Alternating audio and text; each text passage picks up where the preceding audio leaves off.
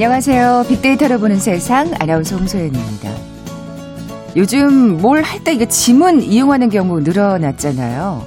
먼저 떠오르는 게 스마트폰이죠. 잠금 장치 부분을 손끝으로 꾹 누르게 되면 잠금이 풀립니다. 뭐 스마트폰 외에 각종 보안 장치에 다양하게 활용이 되고 있고요. 아무래도 나만의 독특한 특징이라서 보안에 있어서는 안전하다 뭐 이런 믿음이 있는 것 같아요. 자, 그렇다면 성문이라고 들어보셨는지요? 사람의 지문처럼 목소리에도 성문이라는 고유한 특징이 있다고 하는데 아마 이 높낮이 이런 것도 있을 것 같아요. 따질 것 같아요. 어, 최근 성문 분석을 통해서 보이시 피싱범을 잡는 기술이 개발됐다 그럽니다. 그동안 모르는 번호로 전화벨이 울리면 혹시나 하는 마음이 들었었는데요. 앞으로는 이런 불안한 마음이 사라지게 될 수 있을지도 모르겠네요. 야, 진짜 IT 기술 나날이 발전합니다. 잠시 후 글로벌 트렌드 따라잡기 시간에 자세히 살펴보죠. KBS 제일 라디오 빅데이터를 보는 세상 먼저 빅퀴즈 풀고 갈까요? 오늘은 IT 보안 용어 맞춰주시면 됩니다. 자, 여러분들 이런 경험 있으실 거예요. 가끔 들어가는 웹사이트 비밀번호가 기억나지 않을 때 분명히 회원 가입은 했는데 비밀번호는 가물가물한 경우. 예, 제 얘기네요. 자, 그래서 바이오 인증 방법을 사용하기도 하죠. 아이디와 비밀번호 조합 대신에 뭐 지문, 홍채, 얼굴 인식이나 목소리, 정맥 등을 활용한 새로운 인증 시스템을 어, 말하는 건데요. 사용자가 잊으려야 잊을 수 없는 생체 정보를 활용하는 거죠. 비밀번호보다 편리한 바이오 인증 방법, 신속한 온라인 인증, 뭐라고 부를까요? 자, 오늘 좀 문제가 어려운 것 같은데. 자, 보기 드립니다. 1번 스마트팜, 2번 인공지능, 3번 노트북, 4번 FIDO, Fast Identity Online을 뜻합니다. 자, 오늘 당첨되신 두 분께 커피와 도넛 모바일 쿠폰 드립니다. 휴대전화 문자 메시지 지역번호 없이 샵 9730, 샵 9730. 짧은 글은 50원, 긴 글은 100원의 정보 이용료가 부과됩니다. KBS 라디오 어플 콩은 무료로 이용하실 수 있고요. 유튜브로 보이는 라디오로도 함께 하실 수 있습니다. 방송 들으시면서 정답과 함께 다양한 의견들 문자 보내주십시오.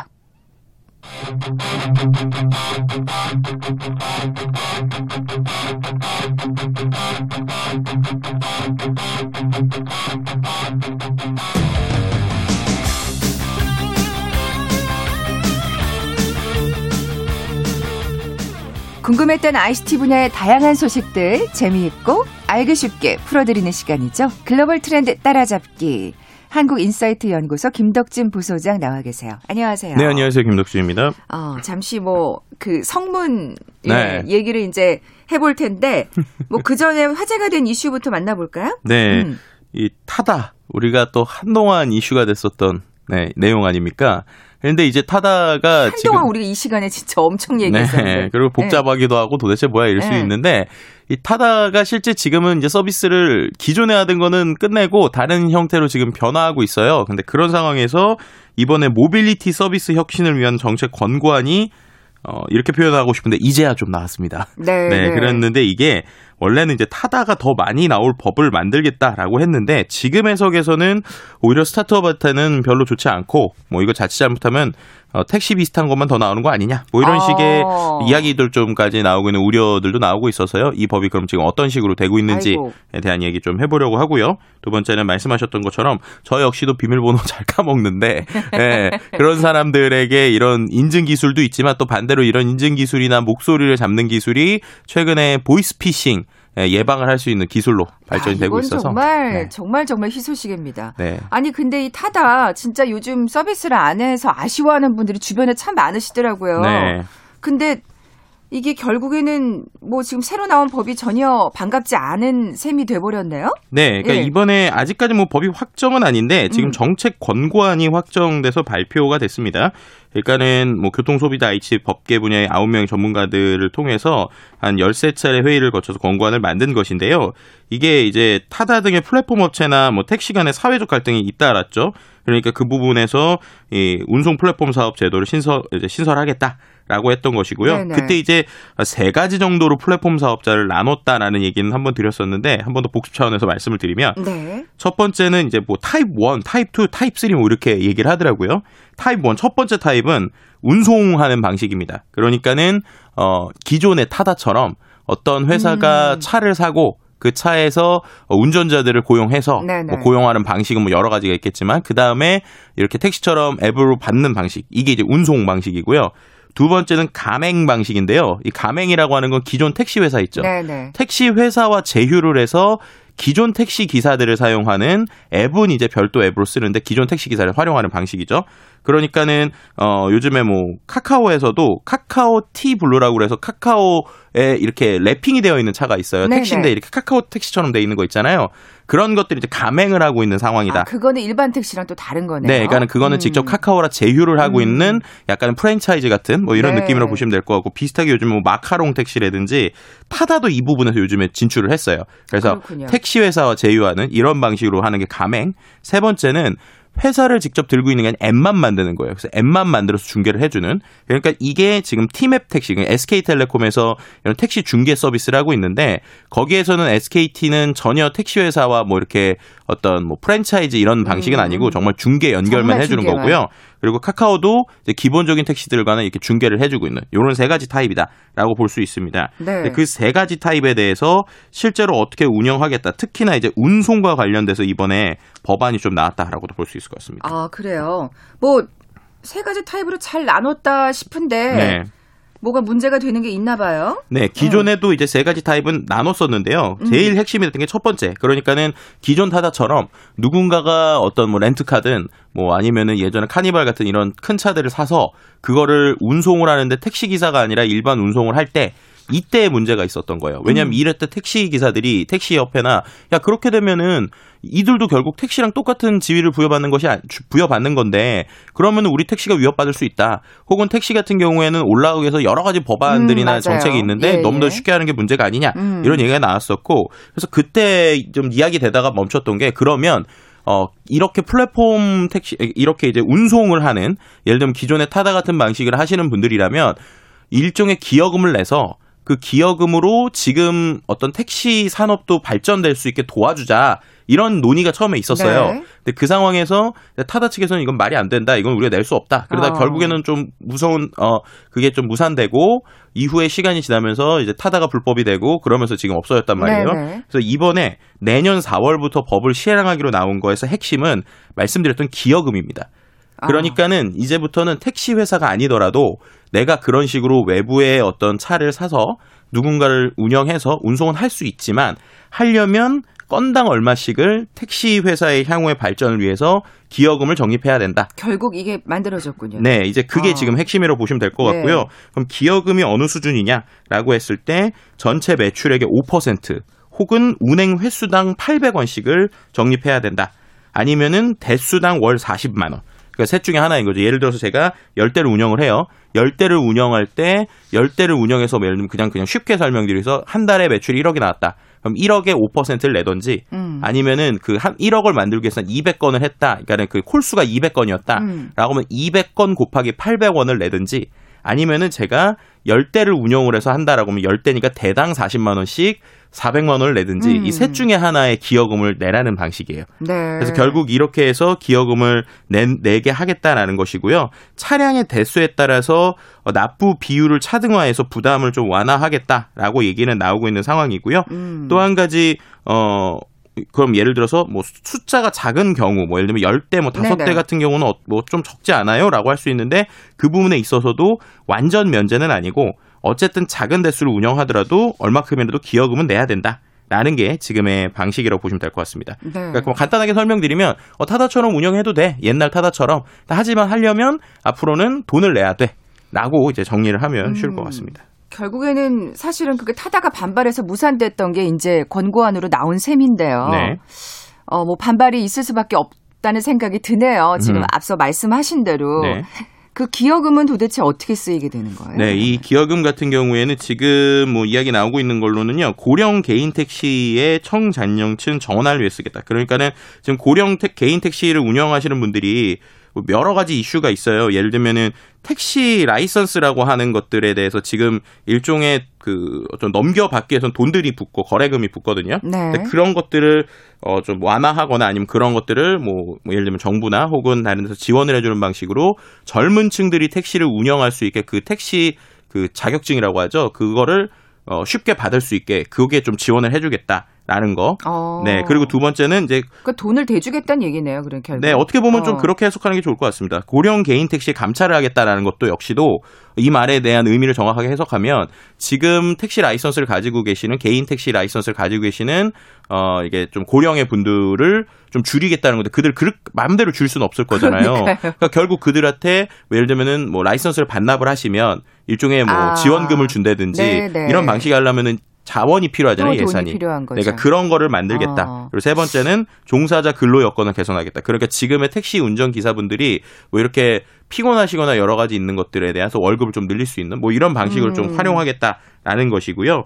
근데 실제로 이제 그 해외, 그러니까 해외 사례 같은 경우에도 뭐 우버나 이런 거를 할때 뭐 건당 한 8.8% 뉴욕 같은 경우는 기여금을 납부하고 있고 그렇군요. 네, 샌프란시스코는 건당 3.25% 또는 뭐 매사추세츠는 건당 0.2달러씩으로 어쨌든 비율은 다르지만 어 이런 플랫폼 혹은 이런 플랫폼 운송 사업이라고 할 수 있는 타다와 같은 방식으로 해외에선 운영할 때는 어쨌든 일부의 기여금을 내고는 있습니다. 아, 그러니까 기여금 얘기가 괜히 나온 얘기가 아니었군요. 네, 맞습니다. 근데 이제 그 기여금의 범위나 어떤 사용 목적 이런 것들은 좀 다를 수 있지만 기여금이 나오기 있기 때문에 우리나라에서도 이걸 좀 허용해 주는 방식으로 기여금을 내자 라는 게 이번에 어떤 권고안이라고 볼수 있을 것 같습니다. 사실 그 정년 퇴직하시고 네, 저 택시 운전대 잡으시는 분들 꽤 음. 많으시던데. 그렇죠. 진짜 그분들을 줄이기 위해서라면 진짜 돈이 필요할 수밖에 없는 또 현실적인 상황이긴 하네요. 네, 어쨌든 어, 이번 안에 대해서 지금 반발이 심하다고 했는데 스타트업계에 예, 네. 시장의 반응도 좀 살펴볼까요? 네, 일단은 스타트업에서 제일 반발하는 거는 이렇게 되면은 작은 회사, 특히나 이제 스타트업처럼 뭔가 새로운 혁신을 가지고 들어오는 데는 들어올 수가 없다라는 얘기예요. 그러니까 음. 이게 왜냐하면 돈이 필요하게 된 것이잖아요. 네. 예를 들면은 어, 원래 처음에 논의됐을 때는 스타트업이 이런 걸 시작할 때 뭐 작게 한 다섯 대 이렇게 시작을 한다라고 할 때는 대수가 적으니까 어, 기여금을 내지 않는 뭐 면제되는 어떤 범위를 만들자는 얘기도 초반에 있었다고 해요. 근데 오히려 이번 법안에서 그렇게 되면 너무나도 많은 회사가 난립할 수 있다. 그렇기 때문에 적더라도 대수당의 기여금을 내야 된다라고 얘기가 된 거예요. 네. 그러니까 반대로 얘기하면 스타트업 입장에서는 이른, 이른바 진입 장벽이 높아진 거죠. 그러니까 음. 이쪽에서 뭔가를 하려고 해도 아이디어가 있고 뭔가 개선을 하려고 해도 내가 차를 뭐 몇 대 이상 구매를 해야 되는 것도 부담인데 거기에다가 차에 대해서 기여금을 내거나 거래에 대해서 이렇게 돈을 내게 되면 결국 우리가 매출을 내도 수익이 나지 않아서 이거는 불가능하다. 라는 식으로 지금 이야기가 되고 있는 상황이라고 보시면 될것 이게 같습니다. 스타트업이라는 말이 무색하게 용어가 무색하게 됐다. 이렇게 네. 반발할 수 있을 것 같아요. 네, 예. 맞습니다. 이제 그러다 보니까 오히려 이렇게 되면은 대기업들, 일부 대기업, 뭐 예를 들면은 지금 오히려 법 때문에 막혀서 이런 택시 업체에 어. 진출하지 못하는 대기업이 오히려 쉽게 들어갈 수 있게 해준 것이 아니냐 라고 하는 어떤 반발들을 우리 스타트업에서 내고 있는 거죠. 그렇죠. 네, 그러니까 그렇죠. 결론적으로는 타다 같은 거를 제2, 제3의 타다를 만들겠다였는데 이거는 타다가 아니라 어떤 대기업들의 어, 시장을 더 넓혀주는 음. 효과가 되는 것이 아니냐, 뭐 이런 식의 좀 반발이 일어나고 있는 상황입니다. 그러네요. 예, 그 얘기도 또 일리가 있습니다. 자, 사실 타다가 다시 재개되는지 저희 주변 사람들은 제일 그게 궁금할 것 같은데. 네. 예. 어, 타다는 이번 법안을 보고요. 네. 재개 계획 없다라고 아예 밝혔습니다. 네. 아, 근데 그 이유가 뭐냐? 예. 이미 타다 같은 경우는 본인들이 가지고 있었던 자산을 다 팔았어요. 음. 그러니까 이게 만약에 한 뭐 6개월 전이다 이러면은 뭐 가능성을 있겠다라고 점쳐놓을 수도 있지만 이미 불법이라고 표시이 되고 그다음에 타다가 어떤 재정적인 문제를 해결해야 되다 보니까 본인이 가지고 있었던 그 타다용 중고 네, 차량들을 다 중고로 일괄 거의 일괄 수준으로 싸게 팔았고요.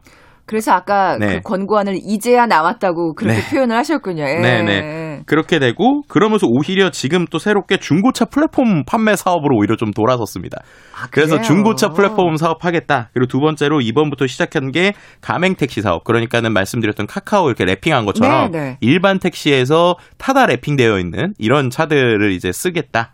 그러니까 택시와 제휴를 하겠다라는 방식으로 좀 들어가고 있고요. 그 세 가지 타입 중에서 그 운송은 안 하겠다는 네, 얘기군요. 맞습니다. 맞습니다. 어. 그리고 오히려 중개인 대리 운전까지, 그러니까 타입 2, 타입 3라고 할 수 있는 이 두 가지만 하겠지, 이제 우리가 직접 비용 넣어 가지고 비율해서 타입 1은 안 하겠다라고 지금 나오고 있는 상황입니다. 아, 진짜 결국 이제 사실은 야 이제 스타트업계 진입 장벽이 정말 높다는 걸 이제 지금 딱 그 말로 네. 실감을 할 수가 있네요. 맞습니다. 예.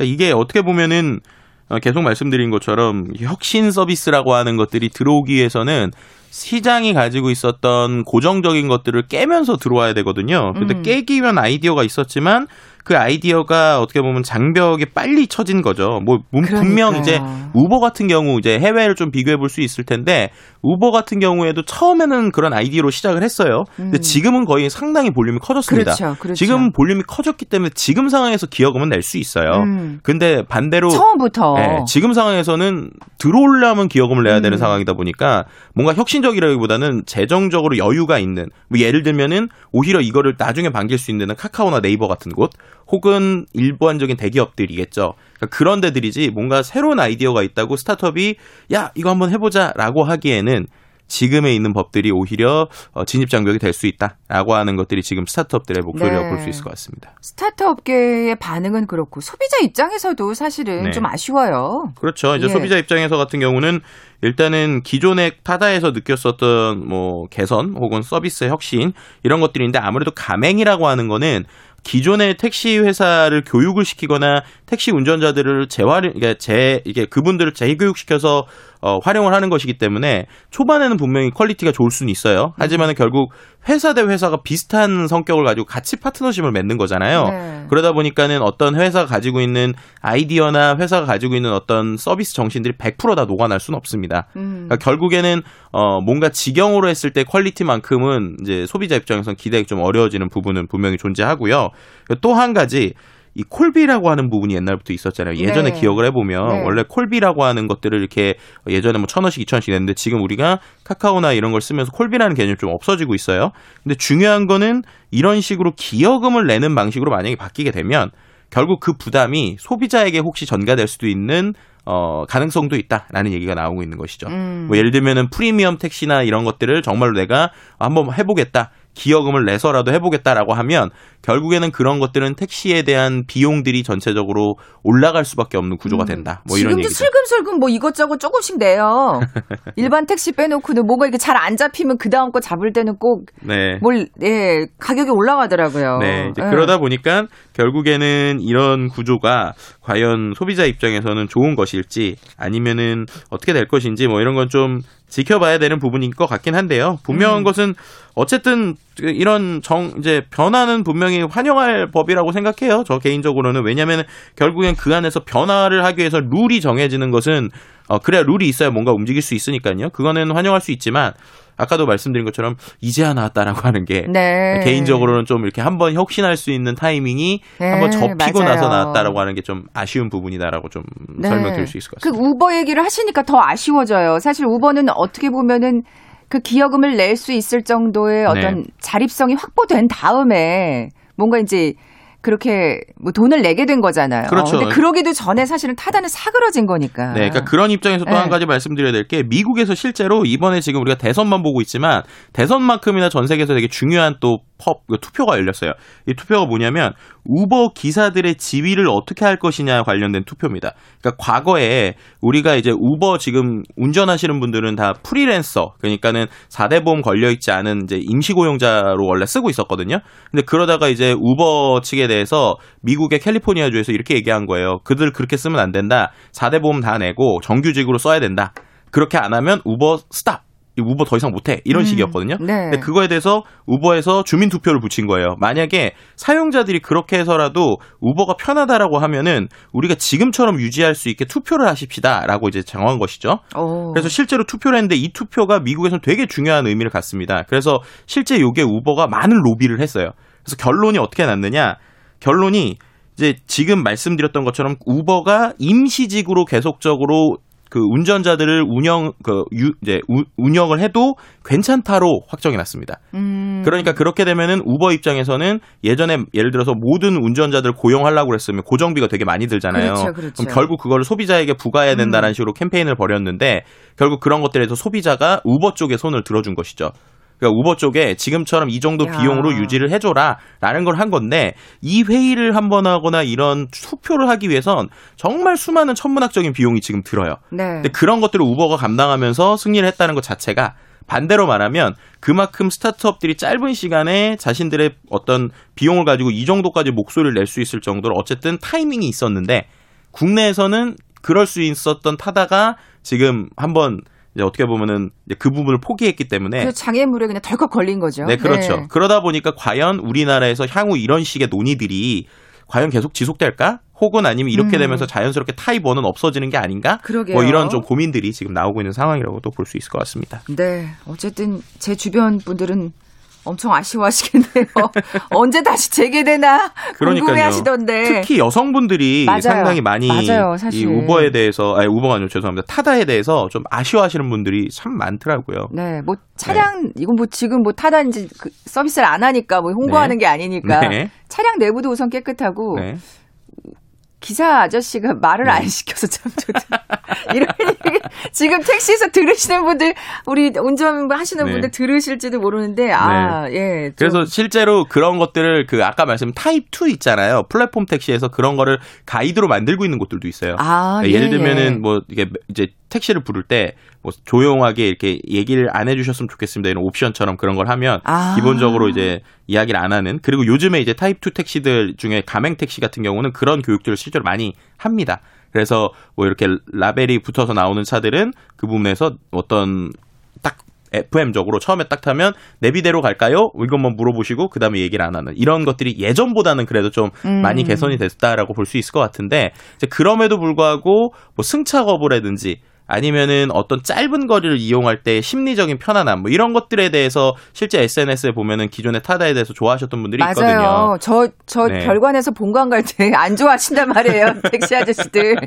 그러니까요. 이제 어. 그런 부분에서 오히려 조금 더 돈을 내서라도 하고 싶다라는 부분이 분명히 있었어요. 네, 그래서 맞아요. 그런 그러니까 타다를 보면, 이용하신 거죠. 네, 네, 그래서 그런 관점으로 보면 오히려 타입원이 좀 더 고급화돼서 나올 수도 있겠다는 생각도 해볼 수 있을 아, 것 같아요. 네. 그러니까 아예 나는 짧은 거리라도 예를 들면 지금 한 3,000원, 뭐 4,000원이 아니라 난 짧은 거리도 만 원 내고라도 마음 편하게 타고 싶어 하시는 분들이 지금은 대안이 그 어떻게 보면 그 뭐죠 모범 택시밖에 없단 말이에요. 음, 음. 근데 모범 택시 너무 네 그리고 모범 택시는 또 가지고 있는. 네 그런 것도 있고 또 사이즈나 이런 게 막 넓거나 이러지 않고 일반 차잖아요. 아, 네, RV 네. 같은 형태가 아니니까 그래서 그러한 틈새 시장으로 들어갈 수 있는 음, 것들은 나올 수가 있는데 이게 옛날 타다처럼 정말 막 갑자기 전국적으로 빠르게 움직이는 좀 쉽지는 않을 것 같다라는 아. 생각이 좀 들기는 합니다. 네. 전 KBS 가자 그러면 꼭 KBS 욕하시는 아저씨들을 너무 많이 만나가지고 택시에서 네, 네, 잘, 잘못했습니다. 이럴 수도 없고 아. 참. 그렇더라고요. 예, 예. 자, KBS 제일 라디오 빅데이터로 보는 세상 글로벌 트렌드 따라잡기 함께하고 계신데요. 잠시 라디오 정보센터 뉴스 듣고 나서 다음 소식 계속 이어가죠. 국내 코로나19 신규 확진자가 125명 확인됐습니다. 충남 천안의 한 콜센터에서는 집단 감염이 발생해 밤새 20여 명이 확진 판정을 받았습니다. 정부가 아동과 임산부 등 고위험군에서 인플루엔자 감염이 의심될 경우 검사 결과와 관계없이 항바이러스제에 건강보험을 적용하는 방안을 추진한다고 밝혔습니다. 미국 민주당 조 바이든 대선 후보 측은 선거인단 과반 확보가 기대된다며 승리를 예상했습니다. 딜런 선거대책본부장은 치열한 경합이 벌어지는 미시간, 위스콘신, 펜실베니아에서 바이든 후보의 승리를 예상했습니다. 미국 대선의 최종 결과에 결정적인 영향을 줄 것으로 부상한 네바다주가 현지 시간으로 4일 개표 결과 공개를 일시적으로 중단했습니다. 도널드 트럼프 대통령이 미시간, 펜실베니아에 이어 대선 경합주인 조지아주에서 개표 중단 소송을 냈다고 로이터 통신 등이 보도했습니다. 월성원전 1호기 조기 폐쇄 결정에 대한 경제성 조작과 감사 방해 혐의 등과 관련해 검찰이 산업통상자원부와 한국수력원자력 본사 등을 압수수색했습니다. 전 남편을 살해하고 시신을 훼손한 혐의를 받았던 고유정에게 대법원이 무기징역형을 확정했습니다. 의붓 아들을 살해한 혐의는 인정되지 않았습니다. 미국 대선 결과를 놓고 혼돈이 지속되는 가운데 대형 IT주의 힘으로 뉴욕 증시가 일제히 상승했습니다. 나스닥 지수는 4% 가까이 급등했습니다. 영국 하원이 코로나19 봉쇄 조치를 승인함에 따라 잉글랜드 지역은 5일부터 4주간 봉쇄 조치가 적용됩니다. 비필수 업종 가게와 식당 영업이 중단됩니다. 지금까지 라디오 정보센터 조진주였습니다.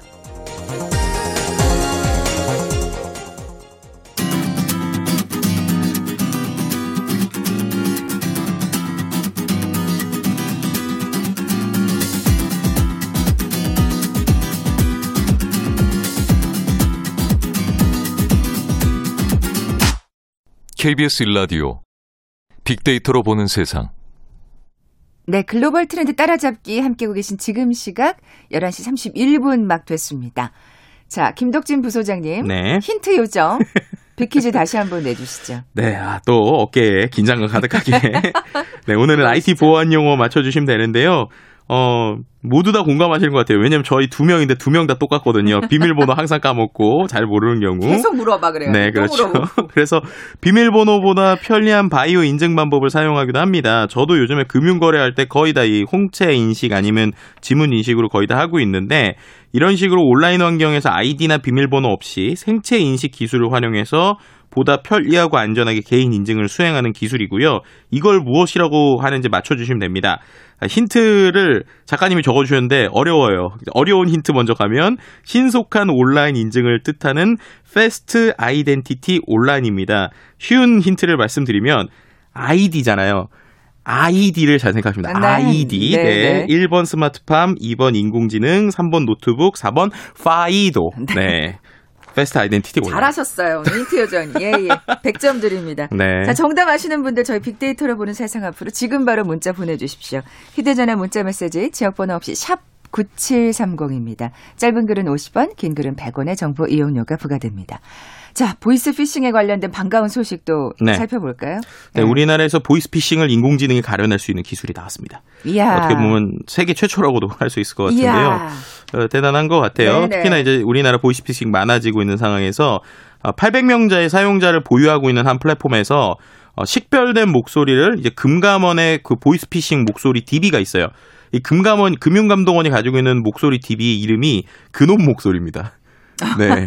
네, 워낙 이제 우리가 딱 가도 분노가 느껴지잖아요. 그 네. 근원 목소리 데이터베이스가 있는데 거기에서 계속적으로 비교를 하면서 보이스피싱 여부를 판단하는 이른바 성문 분석 기술이 이제 적용이 되는 방식이라고 보시면 될 것 같습니다. 어, 예. 진짜 듣기만 해도 정말 뭔가 와, 획기적인데 음. 이거 어떤 방식으로 작동하게 되는지 좀 자세히 설명해 주세요. 네, 일단은 이 앱 같은 경우가 앱을 이제 깔고 그 다음에 전화를 하게 되면 그 전화를 할때 기본적으로 뭐 전화가 오거나 받을 때 데이터베이스를 한번 거쳐와 가지고 원래 서비스는 예를 들어서 그 전화가 스팸 전화다라고 하면은 아 이거 스팸입니다라고 띄워주는 이런 서비스를 하는 회사예요. 근데 거기에다가 어떻게 하냐 전화를 하는 동안에 그 전화 속에서 나오는 목소리가 아까 말씀드린 대로 근원 목소리랑 매치가 된다.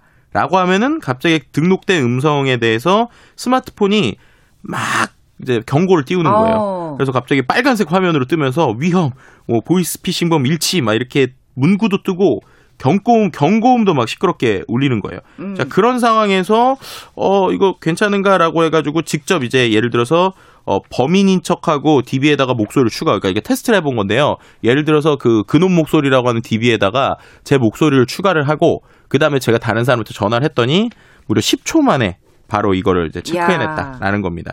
그러니까는 인공지능으로 기존에 있었던 금감원에서 계속 피해 사리들이 모이는 그 데이터베이스에 목소리를 쌓아놓은 거를 이제 계속 전화 때마다 읽어와서 그걸 통해 가지고 전화를 할 때 매칭이 된다라고 하면 10초 만에 그걸 잡아내는 어. 기술이라고 볼 수 있을 것 같습니다. 그러니까 데이터베이스에 얼만큼 많은 그 근원 목소리들이 네. 탑재가 되는지가 제일 중요하네요. 맞아요, 맞아요. 자료가 많아야 되는 거잖아요. 네, 그리고 또 응. 이제 중요한 거는 이 목소리를 그대로 보는 것도 있지만 이걸 인공지능한테 학습을 시키다 보니까 네. 약간의 뭐 음질이나 내용에 따라 조금씩 다를 수 있는 부분이 있잖아요. 그렇겠죠. 그런 부분들까지도 지금 계속적으로 가려내는 방식이라고 보시면 될 것 같습니다. 음. 실제 한 1년 전에 비슷한 방지 기능을 만들긴 했었어요. 근데 그때는 뭐였냐면 텍스트 정보 방식이었어요. 그러니까 텍스트 정보라고 하면은 대화의 내용.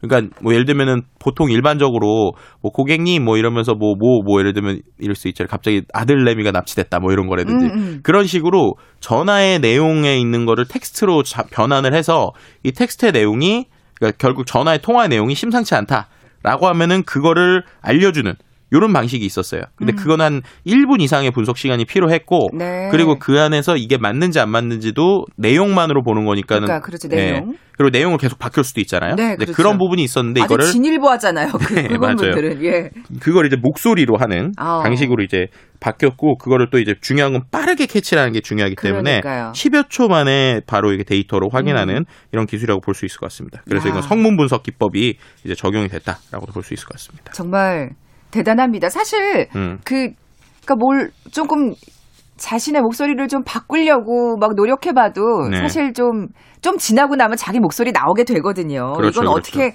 안 되는 것 같아요. 맞습니다. 저 그러면은 뭐 이 기술이 바로 나오는 거예요? 그러니까 이 기술 같은 경우에 지금 어, 다음 달 정도부터 베타로 지금 서비스가 좀 시작이 되는 부분이 있고요. 그리고 또 이거와 함께 또 같이 연계되는 기술이 하나 있는데 그 기술이 실제 이제 우리가 그 보이스피싱 받고 나서 놀라면 그 다음에 어쨌든 그 은행 계좌로 또 돈을 바로 보내려고 하잖아요. 아, 그때 완전 사고가 마비되죠. 네, 예. 그래서 그럴 때 어떤 식으로 하냐면 바로 이 전화를 끊고 나서 혹시나 보이스피싱으로 의심되는 전화를 받거나 관련 텍스트를 통해 가지고 확인이 되면 바로 그 다음에 은행 송금을 막아두는 기능 이런 것들까지도 지금 갑자기, 갑자기 옵션 넣고 있습니다. 아, 이거 좋네요. 네. 이게 어르신들한테는 정말 필요해요. 예, 맞습니다. 예. 그래서 이런 부분을 이 부분 같은 경우는 은행가의 제휴가 필요하기 때문에 지금은 일단 뭐 부산에 있는 한 은행과 제휴를 해서 하는 방식이 있고요. 그 외에 나머지 은행들이 확대가 되면 결국 이걸 통해서 전화를 받았을 때 생기는 문제 그리고 은행에서의 문제들을 한 번에 좀 해결하려고 하는 모습들을 좀 같이 볼 수 있는 부분인 것 같습니다. 예, 이건 좀 빨리 됐으면 좋겠네요. 네. 근데 그러면 음성 인식은 우선 먼저 이 기술은 우리한테 선보이게 되는 건가요? 네, 다음 달부터 이제 선보이게 되는데요. 근데 이제 한 가지는 뭐냐면 거기에서 서비스 제공에 동의한 사람들한테만 이 기승을 제공을 하려고 해요. 근데 그 이유가 아. 결국에는 이게 또 프라이버시 문제와 또 겹치게 됩니다. 왜냐하면 반대로 생각을 해보면 네. 이 사람들이 그 사람의 목소리가 뭐 예를 들면 보이스피싱인지 아닌지를 확인하려면 반대로 말하면 이 사람의 전화 통화를 듣고 있어야 되거든요. 아하. 네. 그렇기 때문에 그게 결국에는 데이터화에 필요한 어떤 소스가 된다고는 하지만 반대로 예를 들어서 우리가 항상 그 어떻게 보면은 그런 사람들 뭐 보이스피싱 범의 전화를 100통화를 듣, 듣는 건 아니 뭐야 100통화가 오는 건 아니잖아요. 음, 그렇죠. 뭐 많아봤자 천 통화에 한 번, 백 통화에 한 번일 텐데 그럼 그걸 위해서 모든 전화에 있는 것들에 대한 음성이 들어가야 되다 보니까 결국 이 부분에서 또 이거를 어떻게 프라이버시 이슈를 막을 것이냐 혹은 이렇게 되는 것들에서 안전하게 데이터가 관리가 되는 것이냐라고 하는 부분이 분명히 존재합니다. 그렇기 때문에 이제 베타로 시작하는 것이고 그 문제에 대해서 뭐 룰이나 여러 가지 방식이 생긴다면 이제 향후에 좀 이런 것들이 더 대중화되지 않을까라고도 음. 볼수 있을 것 같습니다. 우선은 원하는 사람한테만 네. 그럴 수밖에 없네요. 사실 이게 진짜 항상 IT 기술이 이제 뭔가 뭔가 대단한 네. 신박한 IT 기술이 나올 때마다 우와 하면서 또 붙는 단서가 네. 이 정보 제공이에요. 맞아요. 근데 그렇지 않으면 또 IT 기술이 발전할 수 없으니까 네, 맞습니다. 정말 칼날의 양면 같은. 네, 예. 그러니까 인공지능 스피커가 딱 정확한 예시라고 보시면 돼요. 그러니까 음. 인공지능 스피커가 우리가 무료로 많이 쓰고 있지만 거기에는 프라이버시 이슈들은 항상 존재하는 부분이 있죠. 그렇죠. 근데 또 우리가 풀어가야 될 과제가 아닐까 하는 음. 생각이 또 어느 선까지 이게 또 약속이 될 것인가 그게 항상 우리의 과제인 것 같아요. 예. 네. 지금까지 글로벌 트렌드 따라잡기 한국인사이트 연구소 김덕진 부소장과 함께했습니다. 고맙습니다. 네, 감사합니다. 자 오늘 좀 어려웠는데 힌트 요정님이 그래도 잘 주셔가지고 다들 정답 많이 보내주셨어요. 비퀴즈 정답 4번 파이도였죠. 커피와 도넛 모바일 쿠폰 받으실 두 분입니다. 6504님 오늘 또 하나 배워갑니다. 예. 저도 그렇습니다. 자, 927 하나님 50대 초반이시래요. 아이디 비번을 대부분 사이트에서 하나로 쓰고 있습니다. 저도 그런데. 그러시면 안 됩니다. 네. 안 돼요. 비밀번호 바꾸셔야 돼요. 큰일 납니다. 아, 알겠습니다. 네. 네. 이렇게 해놓고도 부득이하게 변경했을 때 또 막히는 경우가 있는데 저도 파이도 사용해봐야겠습니다 하시면서 정답 보내주셨어요. 에, 알겠습니다, 부소장님. 예, 네. 두 분께 선물 보내드리면서 올라갑니다. 빅데이터로 보는 세상 내일 뵙죠. 고맙습니다.